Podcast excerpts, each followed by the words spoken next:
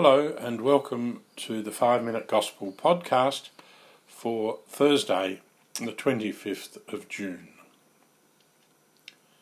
In today's Gospel passage, we have two contrasts. At the beginning, Jesus says, It's not those who say to me, Lord, Lord, who will enter the kingdom of heaven, but the person who does the will of my Father in heaven. Here we have saying contrasted with doing the will of the Father. Then in the parable of the two houses, one built on sand and the other on rock, Jesus says, Everyone who listens to these words of mine and acts on them will be like a sensible person who built their house on rock. Here we have hearing or listening contrasted with doing or taking action. These contrasts make the message of today's Gospel passage simple and straightforward. Just saying we are Christian is not enough, and whilst listening to Jesus is important, unless we act on what we hear, it's not enough, and we have no strong foundation in our lives. The parable of the two houses is a great example of how Jesus used ordinary examples from daily life, daily experience, to teach important things. It's easy to understand. If you build your house on rock, on a good foundation, it will always be strong and stand up to storms.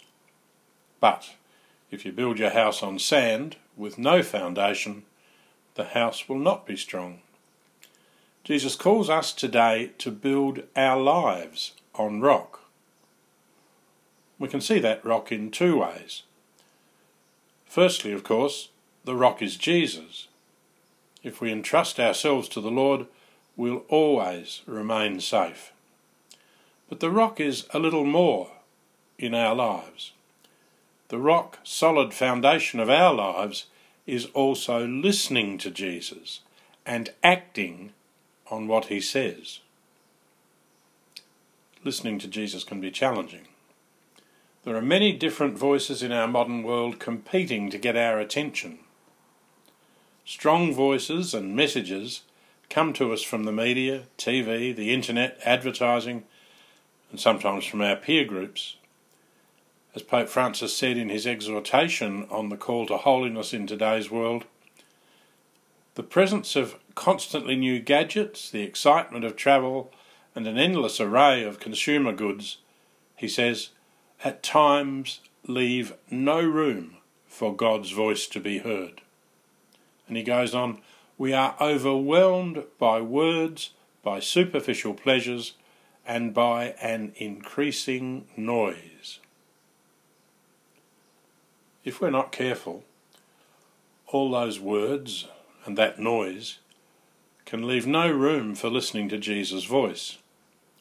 Then we can become like the house built on sand, we can be swept along and swept away by the rains, floods, and gales of values that are not the values of Jesus. Pope Francis spoke of the need for moments of quiet, solitude, and silence before God if we are to hear the voice of Jesus. He then asked a question. He said, How can we fail to realize the need to stop this rat race and to recover the personal space needed to carry on a heartfelt dialogue, a heartfelt chat, with God. Finding that space, he says, may prove painful, but it is always fruitful. If we're going to listen to Jesus and do what he teaches us, then you and I need to stop the rat race and find the personal space, the time, to have a heartfelt chat with Jesus every day. Every day. Today we could make Pope Francis' question personal for ourselves. We could ask ourselves, how can I see the need to stop the rat race and to recover the personal space I need to carry on a heartfelt talk with Jesus every day?